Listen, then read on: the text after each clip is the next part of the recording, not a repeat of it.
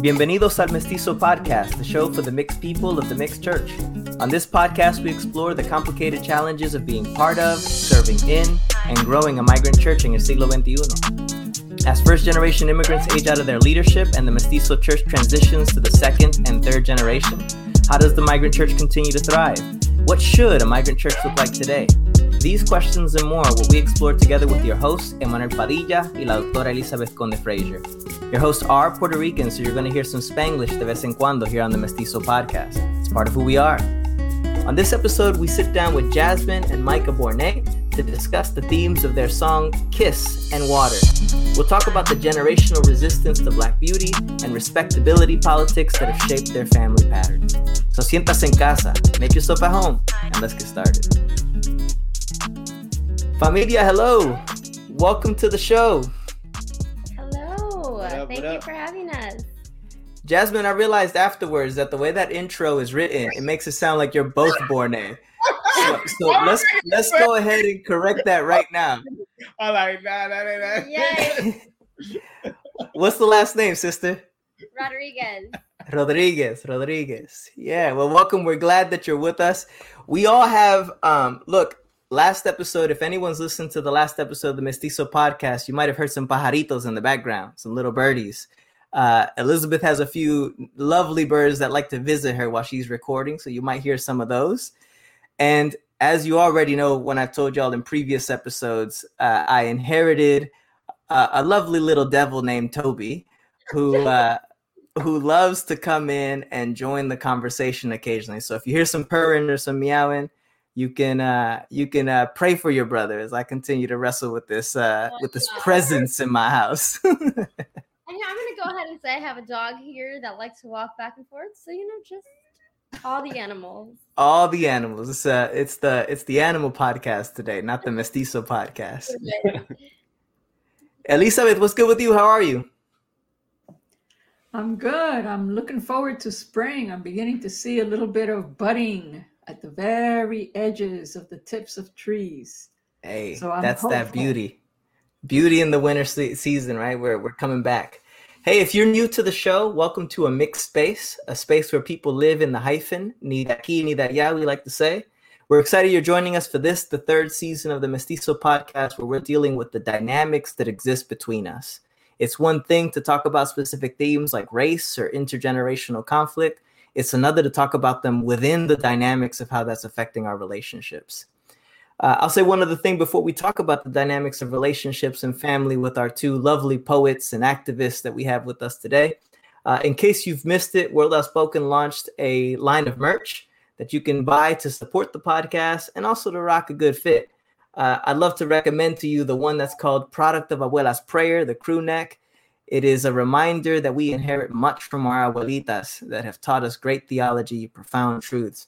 So you can check that out uh, using the link on the show notes. You can also check it out by going to the World Outspoken website. If you have any questions about the conversation that we have today, don't forget that you can leave us a message at 312 725 2995. That's 312-725-2995. Leave us a 30 second voicemail with your name, city, y pregunta, and we'll discuss it at the last episode of the season. You can also submit the question by following the form that's on the link in the show notes. So that's everything from me. Before I continue, I gotta ask, I gotta put Mike on the spot because we're gonna be talking Spanglish here throughout the episode. Uh, how much how much Spanish are you hanging with, brother? What's what's the scale here? One to ten. uh, zip zero, stingy with De Niro. like, no. I mean, you know, I when I was uh, in middle school, I briefly played in a soccer league. Uh, I was the only uh, non-Latino person, and uh, so I was pretty good for like a couple years, and then I dropped it after that. But my team name was Miguel Hidalgo, so uh, my my coach used to lecture us halftime in Spanish, and then he'd have to come give me a one-on-one lecture because I didn't understand it. That's fantastic. Well, hey, I, I had a I had a hard time describing two of you together because we've got a poet who's done activist work, who who is uh, who is really tied into, plugged into the work happening in LA, and then we have a musician, singer, songwriter, also doing some activist work. Is that the best way to describe the album y'all did together. What's what's the best way to describe that?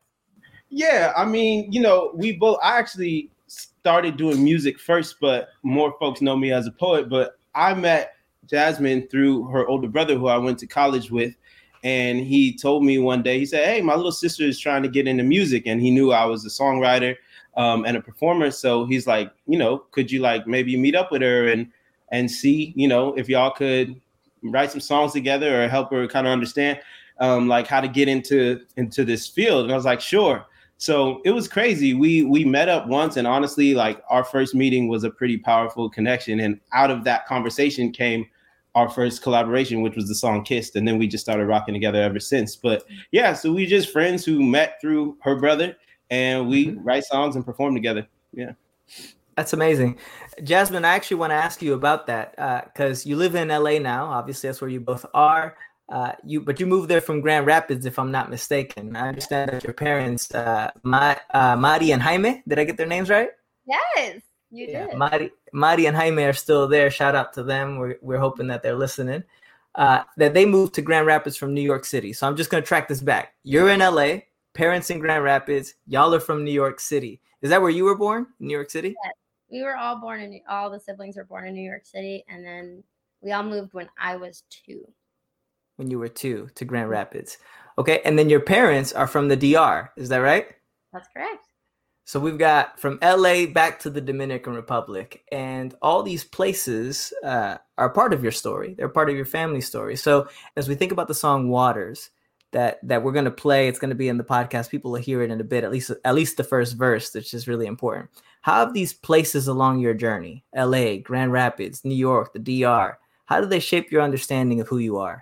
Well, it's, you know, it's interesting because I feel like I've always had a really hard time um, feeling like I belonged anywhere. So, you know, obviously going back to New York because I I left when I was two, but going back to New York, I felt so different from my cousins and my family and I didn't know how to navigate that.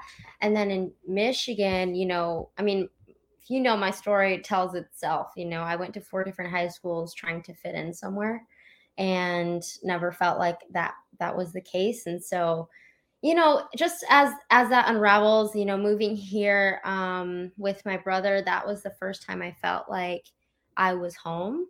And so, you know, then going on this journey of music and finding your place in music and in LA is its own very interesting journey. So it's always kind of been a theme of my life, like trying to uh, find my place. And I think now I'm I'm starting to appreciate like okay, all of these things that have happened in my life made me who I am today. And if I'm being super honest with you, kind of where I'm at right now and what I'm writing about right now is like do I I think I think I've been focused on like do I like or not like this person that I've become based on everything?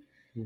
And right now I'm kind of more just like accepting it. Okay, this is who I am. What do I do with this person? That's interesting. As we think about that, this is who I am, I want to actually look at the first stanza of the song Water together. There is a nation my people came from. It is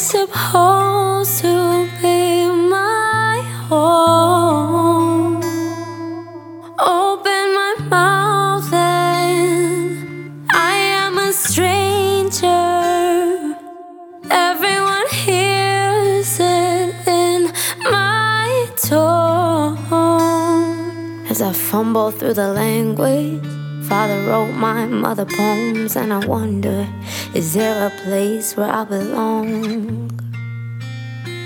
A place where I belong. Uh, so you talk about the discomfort here with the Spanish language. Um, it's that you. I love that line it's supposed to be my home. The DR is supposed to be my home. What do you mean by the word suppose there? I have, you know, very specific situations. I've been there like two or three times now. And each time I go, you know, it's probably just our culture. I, I'm not really sure, but when I mm-hmm. go, it's I, you know, people make a really big deal about my Spanish. People make a really big deal. I had just gotten off the airplane, not even past security, and security's like, "You're not Dominican," because I was saying my name and they could tell I don't have the Dominican accent or whatever. And so it's just like right away, I hadn't even gotten on like actually in DR, and they're like, "You don't belong here. This is not who you are." And I'm like, "Well, it it it's supposed to be because my blood says so mm. you know so that's interesting because we see that from our from our standpoint right so the minute that i land in puerto rico everybody knows that um, i'm not your everyday puerto rican woman because i don't dress that way right um, i don't do my makeup that way mm-hmm. right i don't have that particular uh, feminine expression that they have there. I have a different feminine expression, one that I've learned to have here so that I can be who I need to be here, right? Mm-hmm. So the minute I step off the plane, I don't even have to open my mouth. Everybody knows, usted viene de afuera, you know, you're coming from out there. Yep. Right. And what I've learned over the years, and I don't know if, if this uh, fits, is I needed to hear that from their side as well as mine. Because over the years, when you get to be as old as I am, then um, you not only accept yourself, but you appreciate yourself. Right? Accepting is like, you know, you just, okay, so let's just kind of do this. It's more of like a survival with the the angst that you feel inside of yourself with the tension, but appreciating yourself. Mm-hmm is coming to the place where you could see yourself through the lens of, oh, wait, wait, wait, wait, look at here, look at what I can do that nobody from this side or that side can do. Right. Look at what I can do. And you can appreciate who you are because you're not exactly home here or not exactly home there, but you're creating a different space of home, right?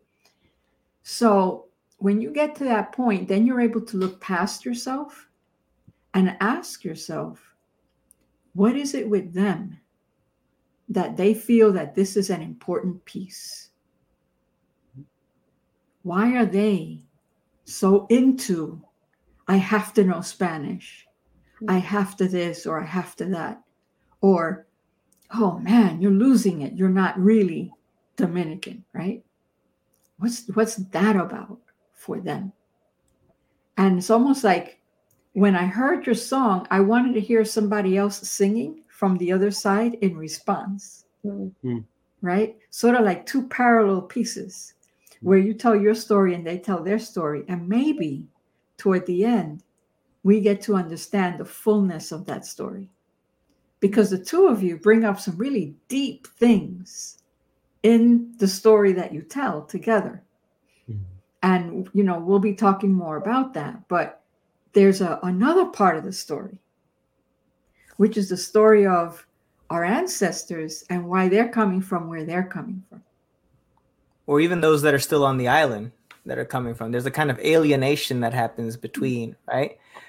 I actually want to talk about that in relation to the second stanza of that first verse. We're staying there. And I'm going to ask you both about it, even though it brings up uh, Spanglish and some other pieces. I want to ask you both about it. There is a nation I'm born and raised in. It is supposed to be my home. I am a stranger here in my own land. Everyone hears it in my tone. Speaking Spanglish with an echo of an island I don't know. All my features tell my neighbors I'm too other to belong. Where is the water? Where is I listened to the song the first time, listening to that stanza, and I had to pause.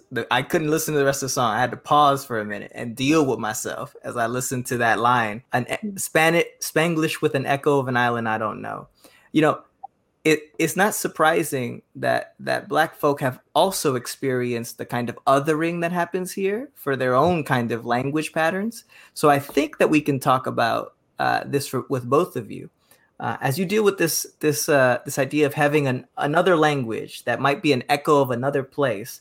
How have you resisted being othered? I actually want to start with you, Micah, because I'm really interested in how this might be different in your case than it is for us Latinos in the in the conversation. Mm-hmm.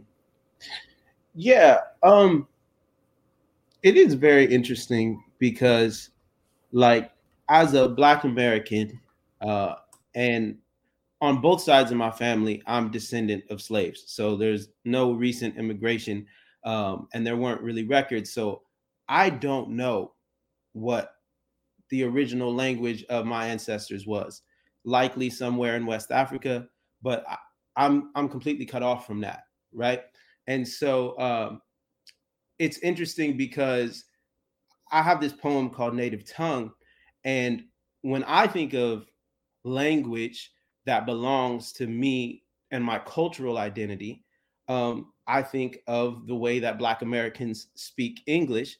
But that growing up was was taught like this is something we do at home, this is something we do in our communities, but in pretty much every other context, it's if it's not inappropriate, it's at least looked down upon. Like you're dumb if you if you speak Ebonics, right? If you speak this broken English, you sound uneducated and you sound dumb. And you know, when you go for a job interview, make sure you don't talk like that. Make sure not just the vocabulary, but even like the way you speak. You, you turn on the white voice, you know what I'm saying? Like, and um, and it was this weird thing because this thing that I associated with blackness and family, and really the way I felt the most comfortable speaking I also knew that if I spoke like that in school to my teachers or you know in professional context or trying to get a job or whatever that that would work against me you know? And so um, june jordan talks about in the at least the black american context to not think of it as slang but to think of it as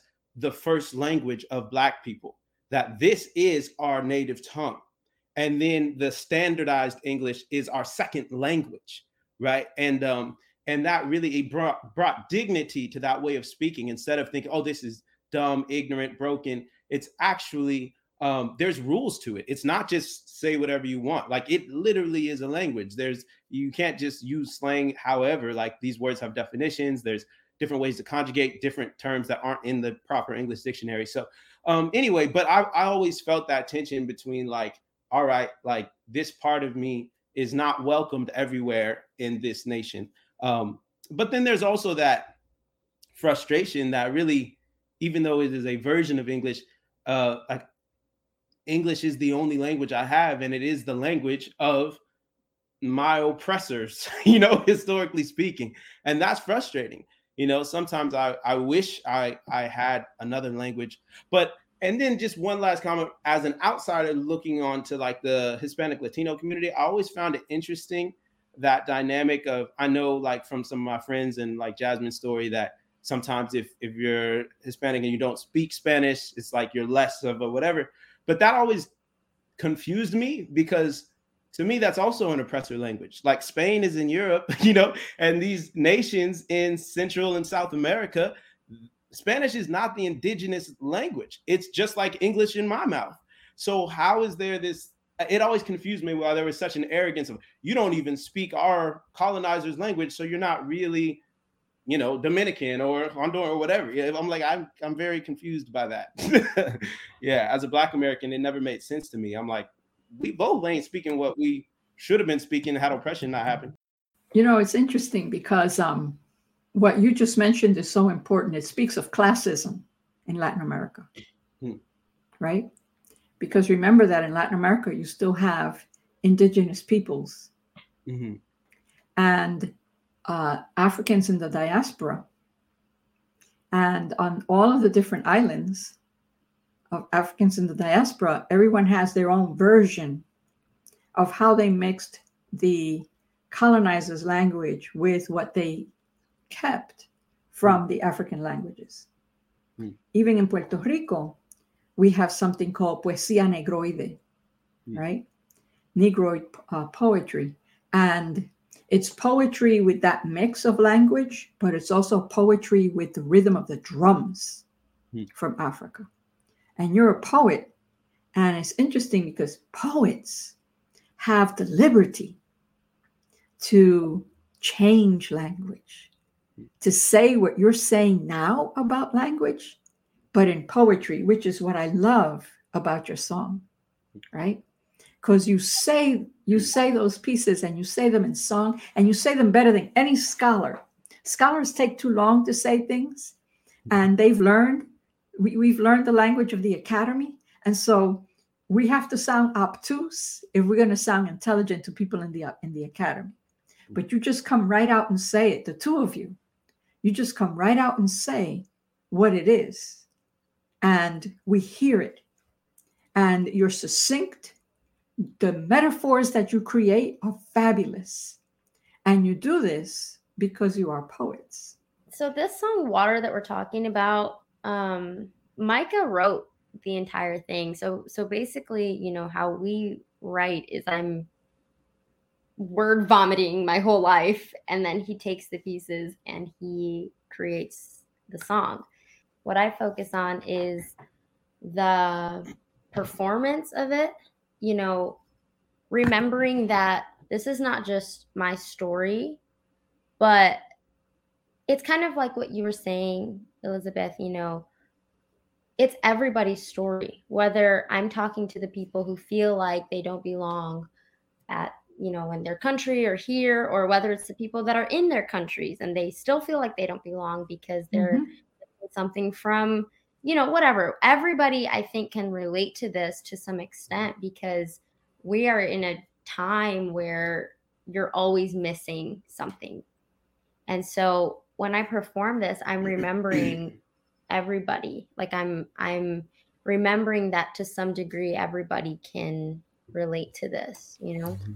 Yeah you know like each each piece comes together a little differently right but when we sit down to collaborate on a song i mean first of all jasmine is an awesome writer herself as well and writes plenty songs powerful lyrics as well but this particular one i took the lead on the lyrics but it's still a complete collaboration because when we write we don't go and like jump straight into the lyrics. What we usually do is talk for like an hour or two or three and, or yes, four. and we just okay. So we'll have a concept. So all right, we want to write about this concept of home or feeling at home, and so then we'll talk about all of our experiences, both of us. And you know, so she'll tell me her whole story, some of which she already said of you know not feeling at home anywhere, growing up, you know, as a Dominican in the middle of the Midwest, like not that many folks around there always being seen as different but then going to going going to the dominican and and not being seen as uh you know part of you know there either and not belonging mm-hmm. there either and so she's telling me all this and then i'm thinking about you know i don't have a connection to a particular nation in africa my family has been in america for generations after generations and it still don't feel like home to me you know, I don't have, I, I can't even go to some other place and be like, this is where I'm from originally. I don't know where I'm from originally, but all I know is me and my parents and my grandparents and their grandparents have all been in America. And yet, every part of my life from like childhood on, I'm constantly reminded that I'm not treated like I belong here or else do I belong? You know, so it was like this really, again, different stories, but we definitely had some parallels of like, where is home then? Where yeah. is home? If this mm-hmm. isn't and somewhere else also isn't home. I remember the first time I got to visit West Africa, it was very meaningful to me. I went to Ghana, but it didn't feel like home. You know, in America, I'm like, the difference between black culture and white culture is huge in my head. Like, we're so different and there's so much tension. But then I, I went to Ghana with a group of white folks and I was American. Like I'm interacting with mm-hmm. and I'm like, I'm looking at them and I'm like, yeah, you know, my brother, my sister, whatever. But then we start interacting and I'm like, dang, man, in Ghana, I seem to have way more in common with these white Americans than I do with these black Ghanaians who look just like me and my cousins. But like, we have different cultures. It's been centuries, you know? So I was like, yeah. dang, man, I'm in Africa, intrigued, learning history and feeling connected to it in a sense, but it, it definitely didn't feel more like home than America, but America also doesn't feel like home.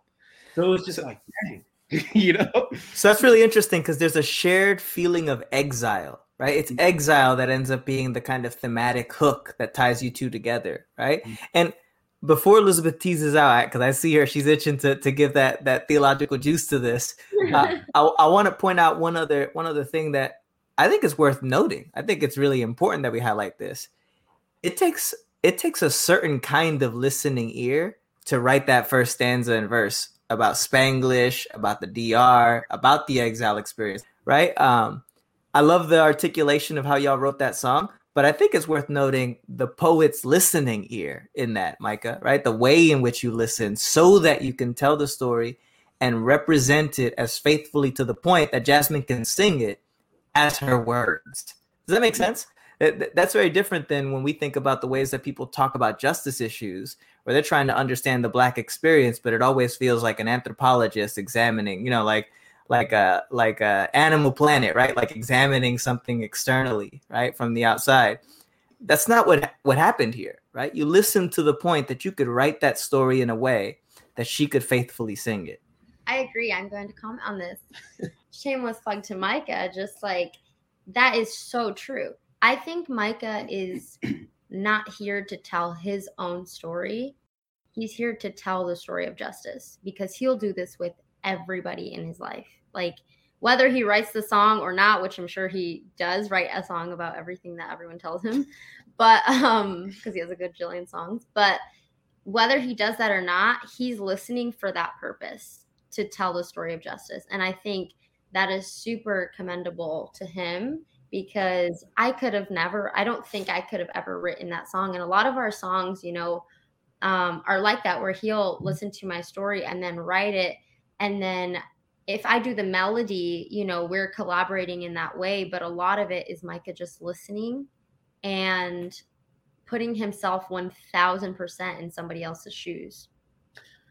Yeah, I mean, I I mean that is a skill that I'm I've developed and I've been intentional about. But I do want to say though, like I think a lot of people like when when me and Jasmine first, you know, started like kicking it and writing and and even like touring and performing because of who I am and the work that I uh that I create, a lot of my uh invitations are to justice oriented events like justice conferences or fundraisers for nonprofits, etc. So we started performing together. She'd come with me, and I remember we'd have these conversations because she'd be like, "Man, you know, like."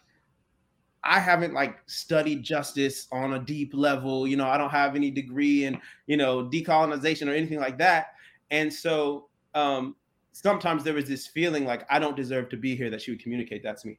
And what I told her and what I'm trying to, you know, encourage other people to realize, like you don't have to know all of the things like your experience speaks and it is important and when i started i didn't start writing about justice when i started writing first rapping and then a couple years later poetry i was just writing my life.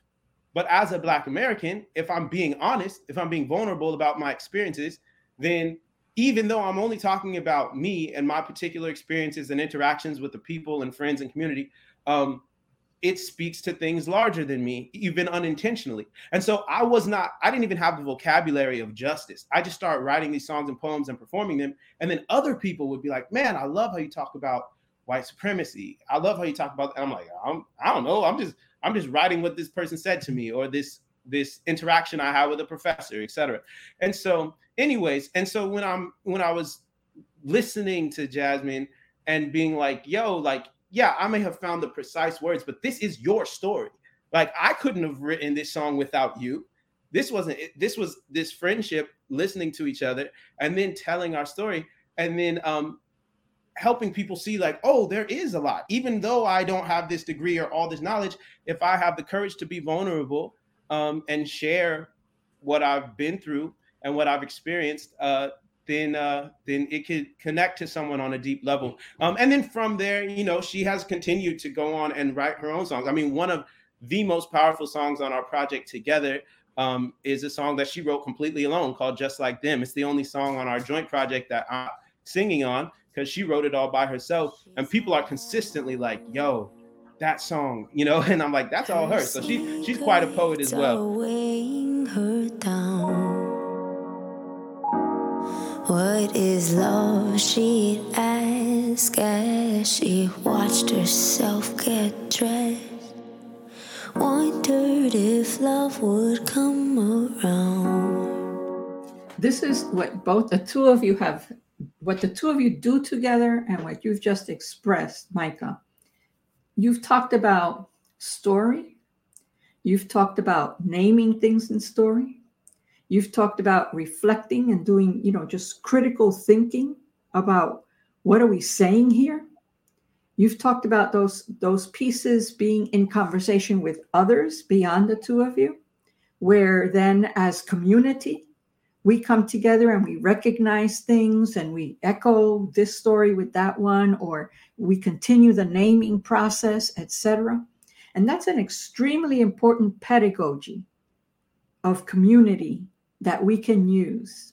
Things that are outside of classrooms because you know classrooms are designed by the very injustices that you both name in what you sing and what you write okay? And listening is where your true genius comes out. Not everybody can be a poet because you have to be able to capture things in a particular way not everybody could do song for the same reason right? And so you you both have genius and i hope that you that you can accept that that there's a genius to the two of you that a degree can't capture your genius. It's Amen beyond.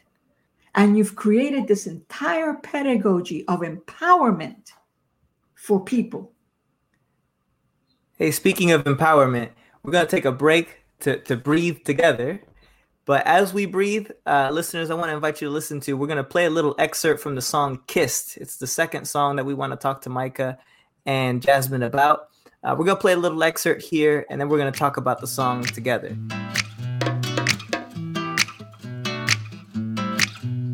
My mother wants the best for me. I know she's so sincere. But somewhere in her history, her wisdom bowed down to fear. She taught me only fall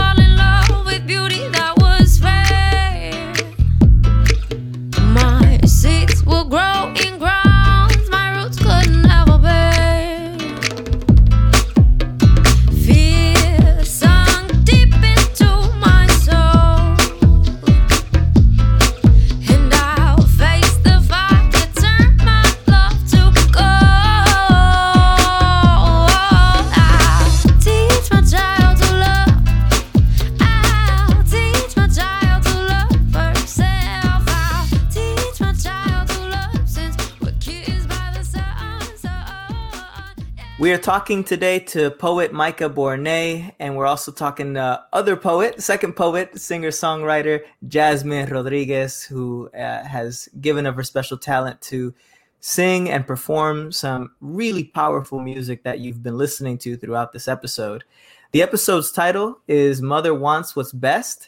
Uh, that's actually the first line of the song uh, Kiss that you've just listened to, of that first verse this is super personal this verse. Uh, it's really personal. It's about how your mother's faith even at that line, right? Your mother's wisdom her faith being bowing down to fear. It's being shaped by racism. It's being shaped by things that she's internalized. And you have that where you say you know she taught you to love only that which is fair. What did it take to write this or, or to even to perform it? What, what does it take to tell this story?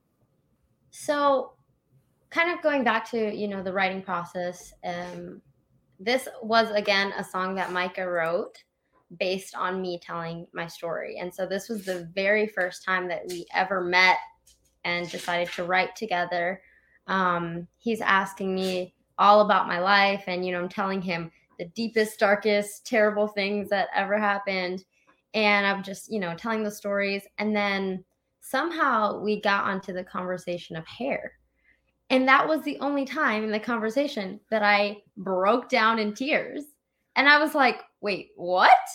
And I think it was one of those things I didn't even realize how much it had affected me for, and you know, mother in the story reflects a lot of women in my life um, of the, you know, my Dominican culture that were telling me, you know, I grew up in salons and only people who grew up in the salon every Saturday understands how traumatizing this was to get like perms and like do all this stuff every Saturday, like hot weather, hot heat on your face and head, and you're just, it's the worst. So growing up in that environment, you would hear all those women like, oh yeah, you need to marry like a white guy. You need to, you know, we got to get rid of this situation. You got to perm your hair so that you don't have those curls and all that stuff on your head. Like, so that was the narrative growing up. And I didn't realize how much it affected me and my worth and my, what I thought of myself and so many things until that conversation with Micah that day. And from that moment, he wrote the lyrics. I came up with the melody for most of it. And I think together it tells it tells that story. Even, you know, melodically, it's kind of like fun and it's almost like a fast kind of fun song. And even the guitar part on that. Yeah, it's got um, a bop to it for sure. because it's it's confusing. You think what you're doing is a good thing by accepting all of these, you know, accepting what they tell you about yourself and then you come to realize it's it's destroying me and then you get on the other side of that and you're like oh wait i have to like you were saying elizabeth accept that. And then you get to another point. It's like layer after layer. It's like there's so many layers to it. And even i think i've i still talk to dominican women to this day and we've all kind of overcome it. Now we're accepting our curly hair and doing you know the natural thing. But even still to this day there's there's things that you have to deal with. And it's so it's so small and they come up in different ways. But i think i think we will always be revisiting this conversation in different ways whether it goes to hair or whether it just goes to different features and different things that you didn't mm-hmm. realize you weren't accepting you know for yourself hair is trauma oh my gosh. Hair is trauma. Yeah. I mean, we got to name it that way. Hair is trauma. I remember, you know, my father is, is fairer. I'm gonna bow out of this part of the conversation because I'm losing my hair, so I don't got much to say on this one. This is all y'all. don't act that way because you know you deal with hair too. but hair is trauma. I remember my father saying, use a brush. Con cepillo, muchacha, right? You know, use a brush, use a brush on that hair, you know, like to bring it down was his thing, mm-hmm. right? You have this maranta. And maranta was not a positive word about hair. You know what I'm saying? So there were all these words yeah. either made up or that were actually a part of the language that people used despectively to describe hair that wasn't straight. Right. Right and this was constant constant yeah it didn't stop right and then the com- in my time the commercial came out where it said you know blondes have more fun kind of thing mm. right and so it was like you know it was the color of your hair it was the, the the texture of your hair and all of that and then how they have to pull the hair mm. to blow dry the hair so that it stays straight i've been to those salons too yes salons big time it's yeah. not just what they talk about, right? And it's constant bombardment what they talk about. And it's what they talk about if they're looking at TV, then they're talking about, you know, the women that are on the TV as well. But it's also the constant torture. It almost feels like torture of hmm. what of what they're doing to your hair, right? just all of that. And then you go outside and there's humidity. And what are you supposed to do? No. All that for nothing. right. Your hair's just going to come out singing Viva Africa anyway, right? Viva Africa. I have a question for both of you. Nobody said Viva Africa in that salon, but your hair went out and went Viva Africa and it sang its own song. I got a question for both of you, Elizabeth and Jasmine. Since since this is this is more about you two, Mike. I guess you could speak to it too, man. Like I said, I'm the only one here losing his hair. You you got a full head there. So oh, let, let me ask. My hairline used to be up here, player. so we're in the same boat. we're in the same boat. But let me ask. You know, a song like this is out now, and and Jasmine, to your point, all these women are starting to to to uh, to hold their hair naturally, right? To have their hair naturally have the conversations changed uh, with your mom as you have you? I mean, surely she's heard the song. How has the conversation changed? Elizabeth, you you talked about your dad. I'm sure your mom was involved as well. As things have changed and people have started to embrace their their uh, their Afro heritage in their hair, how how has the conversation changed? So the conversation has changed in regards to what is acceptable. But I think the the root of the conversation, no pun intended, um, has not changed. Mm-hmm. I think the standard of beauty is still uh, still telling the same story because and I don't think it's I don't think I can point to the women in my life and say this is your fault. It's it's such a deep embedded like belief at this point. It's not even just an opinion. It's like eh, you know, this this is better. We can choose to do something else and that's that's good too, but this is better. And I think I don't know if, you know, I think we're working towards breaking that, but eh, like I said the conversation is deeper than hair at that point. So to to really, you know, get to the root of that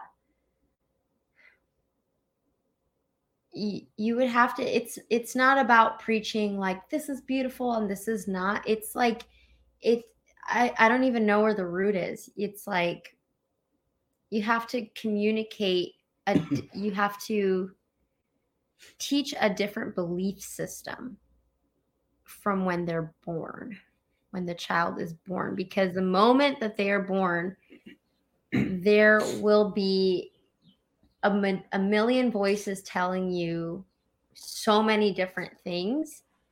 And if that child does not know why their hair is this way or what their roots represent, then they will get lost in the voices. The best, I think, the recent example that I have of this is I just started dating someone who is Haitian, which is um how do I explain this? The complete opposite of what I've been told my whole life to mm-hmm. because it's it's you're you're told that that they're from the other side. Exactly. And specifically Haitian for Dominicans is, you know, they've always kind of clashed a little bit. So um I love that I'm I'm here in this place because I really thought about okay, his hair. Uh, do I really want to date him? And that was crazy to think about. And I was like, okay, yes. And I told my mom and I told my parents, and you know, you you can tell there was okay the acceptance and then the a little bit of hesitation. and then what really what really hit me mm-hmm. was when i would randomly say something about my hair and my boyfriend would say your hair is literally the best it's such great hair and i was like and he would break he would break it down to me where and like I said, it's always like different levels. So it's like I know mm-hmm. I know certain things, but then it just hit me again where it was like, am I gonna communicate, like really communicate to my kids the importance of of the hair that they have and their roots and their their culture and their um and the story being told through them everything that comes with it all of the you know, not belonging here or there, even if you're in your own country, you know, not knowing where your ancestors come from. Like all of that is so important. And it just made me realize like, I need to figure that out for myself right now so that I can actually teach that. I was telling Micah many, many times you kind of heard him say, like, I felt like a hypocrite a lot of times when I'd be singing these songs. I would have straight hair singing this song. I would have, uh, I would just get a perm and then go sing this song, you know? And it's, you know, it's important, I think, to realize that as I'm on this journey, I can still communicate the power that it carries while still figuring out the power. that makes sense. Because if I just Mhm. wait until I get it, then I might have missed the, that moment. And I think that's eh, just as important as as getting it, if that makes any sense. Yeah, because it's a process, right? Yeah. So let me comment on a couple of things that you said, and then I'm going to ask Micah something because of what's in the song, too. You talked about it being a socialization process, and that's exactly what it is. It's a socialization process. And we start that from the time that the child is born, and we're looking down at the child in the crib. And we're taking a look at, oh, let's see what kind of hair he's going to have. You know, we already start passing our hand through their hair and trying to figure out, you know, what kind of hair they're going to have, or we talk about the color of the child, et cetera, et cetera, right? And we already start making the child, you know, understand certain things, even before the child is completely verbal. Even before they're verbal, they still understand a great deal. They intuit a lot of what we're saying, and so that that process begins even before there's consciousness of of what it is, if that makes sense, right? And so it's very deeply ingrained. So when i um when i had a child and she was a girl and my husband's african american when i had a child i realized the moment that they gave me my little girl to hold and she was still connected to the umbilical cord so the umbilical cord's connected to me i'm holding her she's looking at me and I- the first thing I thought was, oh my gosh, she's so beautiful. And then the first thing that I thought after that was, I need to be a different woman altogether if I don't want to make her a victim of all this stuff. And so I always made sure that I taught her that she was beautiful and I would name the things about her that were beautiful. She has beautiful skin color. She had beautiful hair. She had gorgeous curls. Look at this. Not everybody could do this with their curls. This is a gift from God.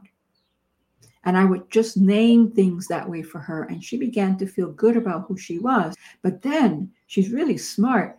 By the time she was two, she was asking me about why other people look differently than she did. And so I was like, oh my God, two years old. I, you know, I thought I'd be having this conversation later than this, right? And let mm-hmm. me tell you, just like what you just said, you know, where you actually confessed, oh, I thought about his hair and I asked myself, do I want to date him? Yeah, those are the things that are ingrained in us, right? And we catch ourselves in that moment. We're like, oh my God, how can I be thinking this, right? So, I mean, that, that that was a phenomenal moment when you just said that, you know, here with us, because that's exactly what happens to us. That's exactly what happens to us. So we got to catch ourselves. So even though we say now that I believe X, Mhm. but the socialization process was so deep, we're still doing Y and we're still thinking that way. Okay. So it's that, you know, back and forthness, but we know that we're still moving forward toward what we say we want to see happen because we know we have a legacy that we're passing on and we don't want to be passing on the, the things that hurt us Mhm. right? And that's that's got to be just like you said that's got to be a conscious decision.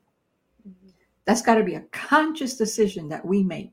Like what is it that we're passing on and what is it that we're not going to pass on to this next generation right. And that's really important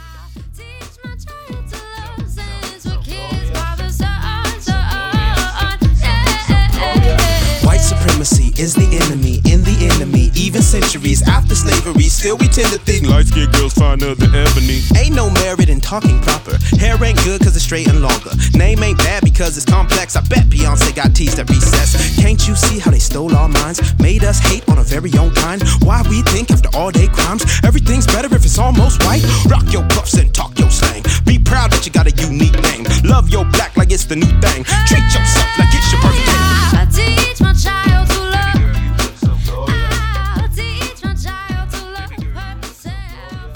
You. Know micah when you're talking about your niece and you're talking about how you had to you said i'm sorry for looking at you with colonized eyes.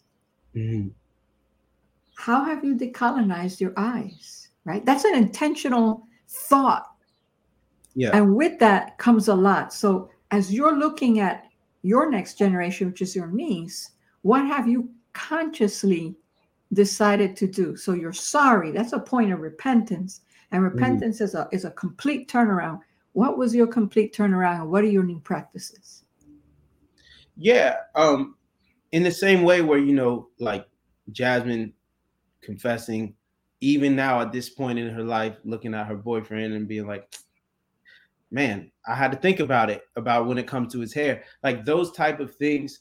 I think one of the hardest things about uh growing in the knowledge of this and just how much our minds have been taken over is like, yes, the oppressor uh, was outside oppressing us, but also we have internalized a lot of this.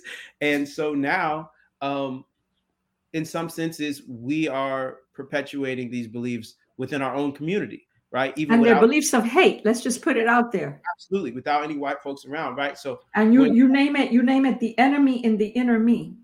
Yes, yes, because I realized um, growing up, like, although I've always been comfortable in my own skin, like, I never necessarily wished that I, as an individual, was like fairer skinned or had different hair. But especially when it comes to standards of beauty and looking at women, particularly, right, with colonized eyes, it was always this like, you know, oh, the mixed girl, you know, the the half whatever, the half black, half Asian girl with the wavy hair instead of the more tightly knit curls on the head or whatever. That they were the mo- more attractive ones, right? The light skinned black girl is the one that all the dudes wanted, right? And I grew up in a very diverse neighborhood and school system in that sense.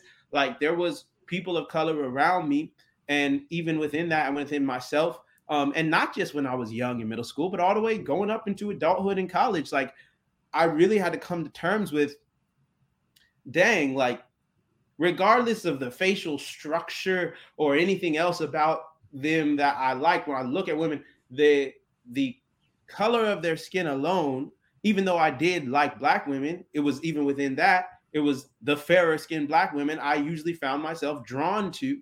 And I was like, and I just really had to ask, like, do I actually think that looks better? Or have I just been taught to believe that? It just felt, it felt sadly, it felt so natural to to view it like that, to be drawn to to girls with more wavy hair instead of nappy quote unquote hair, right? But I'm like, but based on what? Just because somebody told me that this is better. And then I really started thinking, but do I like I'm looking at like, I don't know, actresses like Lupita, who is gorgeous, you know, but it was like I just wouldn't even look twice. And it, it really had to be this like confrontation with self, like, why do I believe this? Even though if you asked me, you know, I had grown to the point where I could be like, yeah, that's wrong, and you know, all this stuff and white supremacy, blah, blah, but still subconsciously, it was like if a beautiful dark skinned woman and a beautiful light skinned black woman walk into the room, I'm probably gonna look at the light skinned one first.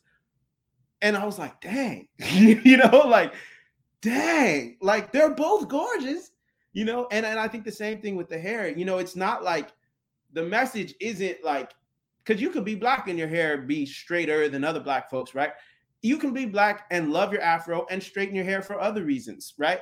And it's like it's not like if you straighten your hair, you're a sellout, but it's getting rid of that that kind of default, like this is better. You know, like I'm not pretty unless my hair is straight.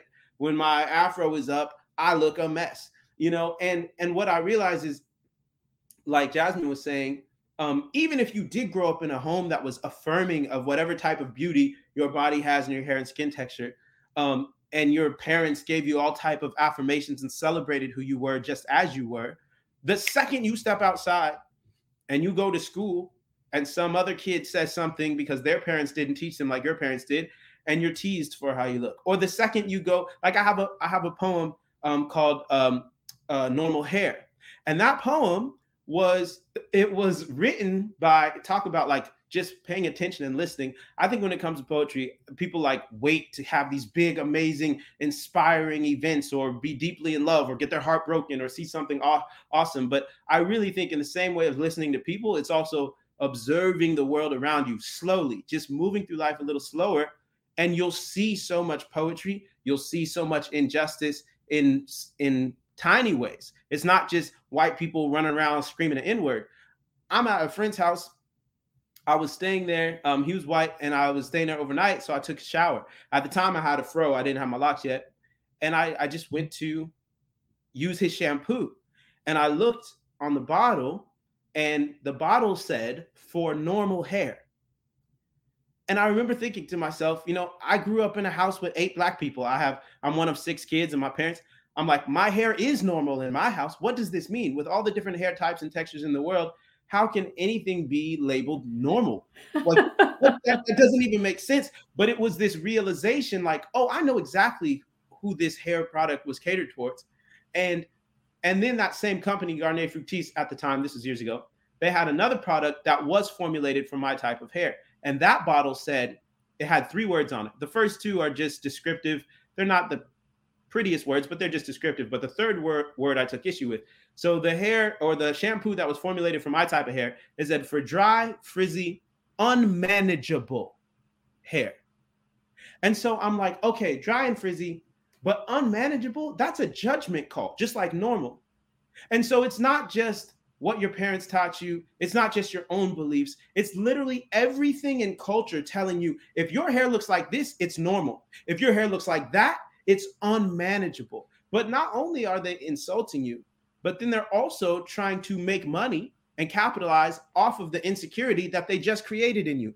I'm telling you that your hair is unmanageable. Therefore, you need to buy our product to fix your unmanageable hair. Right? So it's like multifaceted, right? So you're like, you can have the most affirming community and parents you want. You're still bombarded with these messages everywhere in music, in fashion, in shampoo bottles. You know, like you cannot get away from it. And that's why what you were talking about the intentionality, you have to be intentional because even if you're not, you know, like if you don't think you're doing anything bad, if you're just kind of passively accepting the world that we're born into, then you are accepting these ideas because they're everywhere in this world. So you have to revolt and rebel against it on purpose or else you're just going to be like, sure, yeah, normal hair. Yeah, my hair, my hair is unmanageable. My hair is not unmanageable. It's dry and frizzy, but I have managed it just fine my entire life. You know what I'm saying? like, this is You're really right. important. You're absolutely right. We have to we have to spend our life pointing to those things. Mhm. And that's how I felt as a mother. Mhm. That I had I, I was spending my entire time pointing to those pieces and always telling my kids, you see this, this says this, but remember that da da da da da da da da da da da, right? And for everything, I was doing that to the point where one one day my son says to me, Ma, can we just like relax? Can we just like relax, mommy? Because you're always on a mission, Mhm. right? Yeah, I am on a mission. I want to make be. sure, I want to make sure that every time that something's coming up against you, that I have a shield up for you. And that I'm teaching you how to use that shield, right? yeah. Mhm. the process we're talking about is a decolonizing process, right? We haven't given it that name yet, but if it isn't as obvious to our listeners yet, it's it's a decolonization process, right? That line from from from Kiss, right? Uh, white supremacy is the enemy in the inner me. Mhm. Dear Lord, if that's not talking about uh, decolonizing, right? I take casting that demon out, right, from inside of us. Let me ask, as I, as I use the spiritual language here of demon, that's that old Pentecostal in me. Uh, let me ask, as, as we turn the conversation, as we wrap up here, as we turn the conversation toward the church, I'm going to ask y'all really open endedly what should the church learn from your story? I mean, the way I think about it, um, I'm not trying to teach one particular thing, right? I'm just trying to provoke people to think, right? Because I think that's why I like the context of, of art, right? Whether it's music or poetry. If I'm just trying to make an argument, right? I can lay out my points and then as the listener you get to decide if it was convincing or not right and you're like oh i agree or i disagree no you lost that you didn't make a good argument but art isn't like that art doesn't ask you to agree or disagree with it right so there are people for example that I know if I was like, hey, can I talk to you about white supremacy? They'd be like, no, thank you. Can I talk to you about race? Can I talk to you about God? No, thank you. Um, but I can get up at an open mic or I can stand up at a show and I can perform this poem about this bottle of shampoo that said normal hair. And I don't ask people to agree or disagree. I'm just telling you that's what it said. And I'm just telling you I'm black. And I'm just sharing my thoughts. And now you're feeling things. And maybe you're upset or maybe you're confused, but it's on you to wrestle with whatever you're feeling. I'm just telling you, I'm just telling you a story. Right. So I, I think to me, um, art is not necessarily like this is what you ought to learn from this song I wrote. It's I wrote this song, I opened my heart, I was vulnerable, I was honest. It was uncomfortable for me to write. It might be uncomfortable for you to hear and do whatever you will with whatever you're feeling. What makes the the the songs that y'all are talking about that we wrote, what makes them the most powerful is that that radical transparency. You know, that like, dang, you really just said that, right? You just, dang, you, your mama really told you that.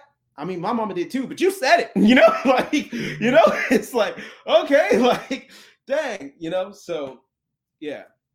Jasmine, what about you?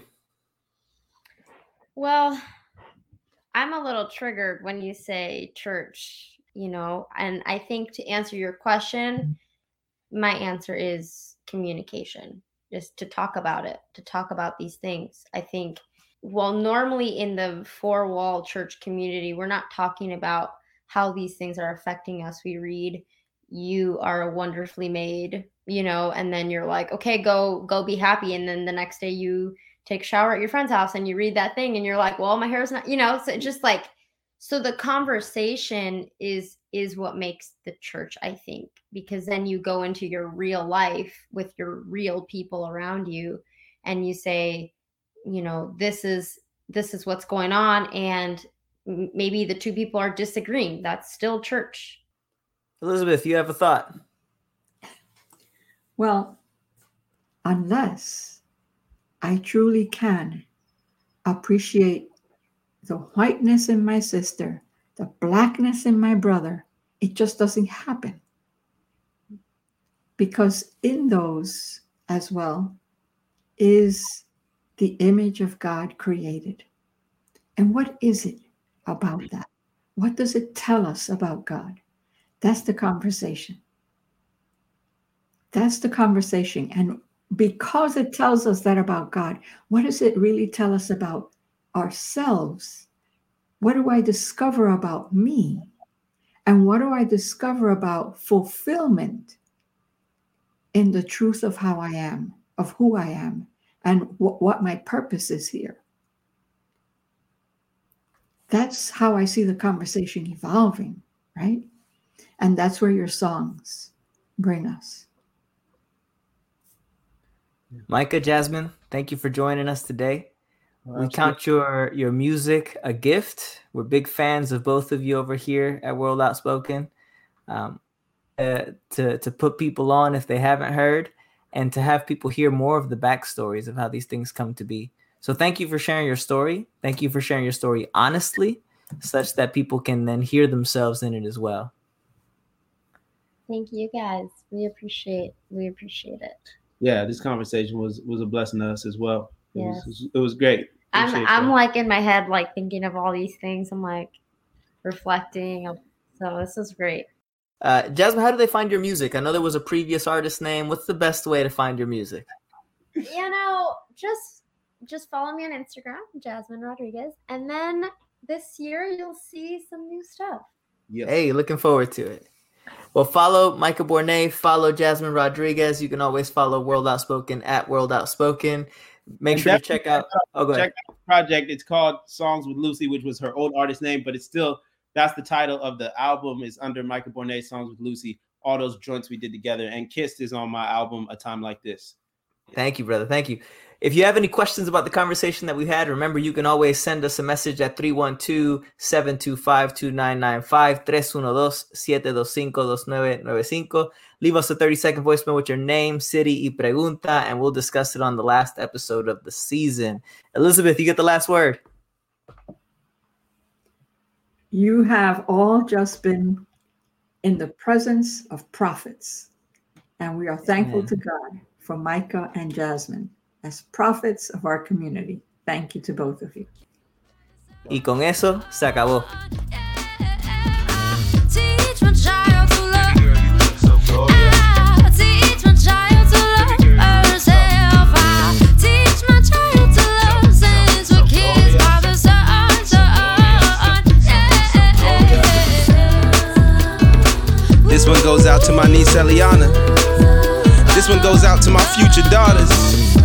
For Lucy Jazz and all the Latin folks with afros that don't know they also black.